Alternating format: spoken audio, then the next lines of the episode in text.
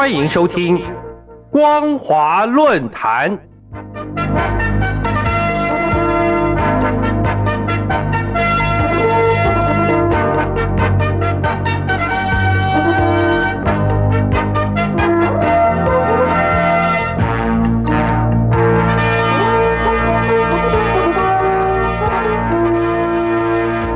听众朋友您好，欢迎收听光华论坛，我是黄轩。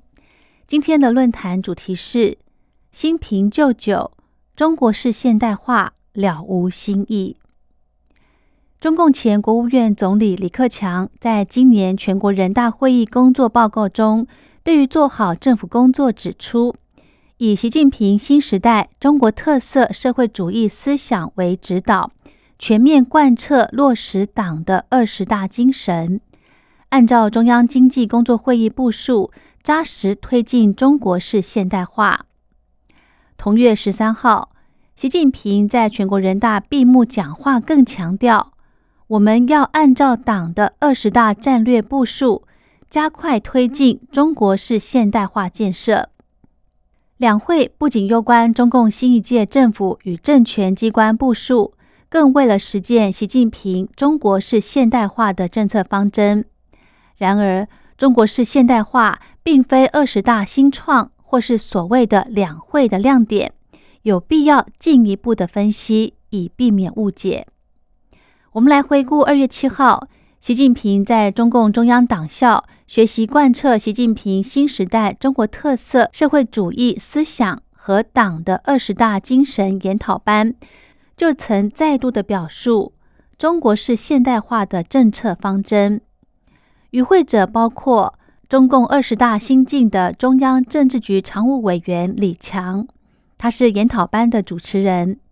赵乐际、王沪宁、蔡奇、丁薛祥、李希以及中央委员会委员、候补委员和省部级主要领导干部。出席者都是新一届的各级领导人。而事实上，中国式现代化政策方针提出之后，中共除了开展各类政治学习活动，并对国际社会进行舆论宣传铺垫工作，在今年两会前夕，中共外交部发言人汪文斌则在二月二十四号借新华社记者提问，美国左派月刊《全球策略资讯》华盛顿分社社长琼斯所指的发展中国家从中国式现代化中吸取经验，要比。照搬西方现代化的老路好得多，进一步向国际媒体宣传中国式现代化。概括来看，中共两会前后推进中国式现代化政策方针，在制式的中国特色社会主义用法上，同时采用中国式现代化表述，既有利于缓和中国特色社会主义廉洁威权党国体制的刻板印象。与负面评价，同时使用西方国家发明的现代化用法，也有助于国际社会来理解中国式现代化。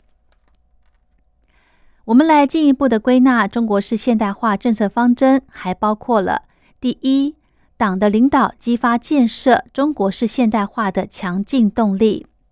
第二，中国式现代化是指二十大政治报告明确概括的。人口规模巨大的现代化，全体人民共同富裕的现代化，物质文明和精神文明相协调的现代化，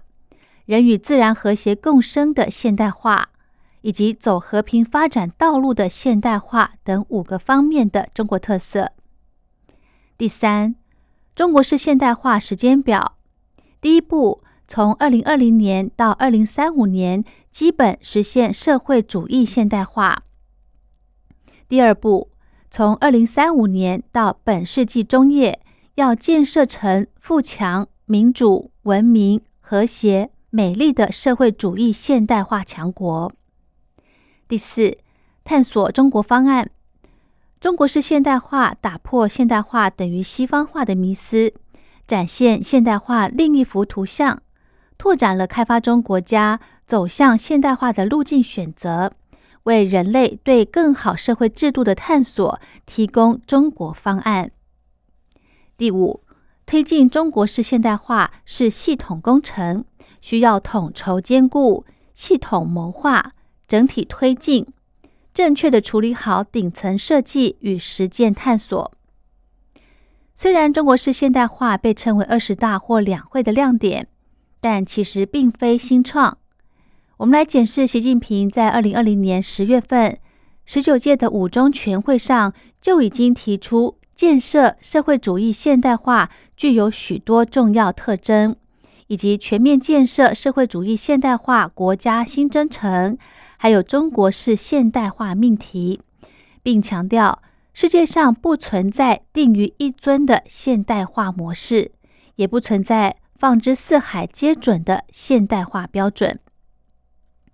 检视习近平在十九届五中全会对中国式现代化表述主要内容，大多重提或者是程序历任中共领导人以往的论述。而今，习近平把现代化重新的包装，镶嵌以中国式现代化名义，明显是新瓶装旧酒，但万变不离其宗。中国式现代化的核心本质。还是坚持中共领导的社会主义现代化。然而，如果没有仔细考量党的领导政治意涵，很可能被中国式现代化用法所误导，而产生迷思，忽略了民主自由现代化的普世内涵。人类文明多样性的普世价值，世界发展模式确实不应该只有西方现代化这个单一途径。而西方现代化的普世价值，也并非全是西方文明强迫赋予人类的。以民主为例，实质上已蕴含着人民自由参与政党政治、多元政治文化、行政司法独立等基本原则。不论是西方选举的议会民主，还是中共宣称的全过程民主，固然彼此有不同的表现形式。但都必须充分反映人民真实意愿，以及进行差额选举与多党政府，也就是联合内阁，否则民主将沦为政治表演民主或一党独大。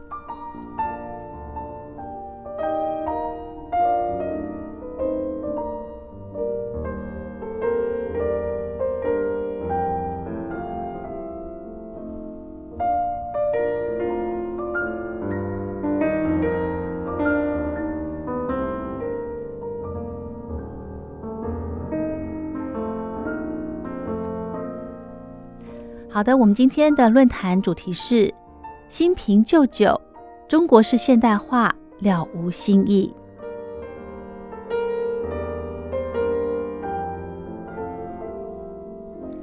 我是黄轩，感谢您的收听，我们下次再会。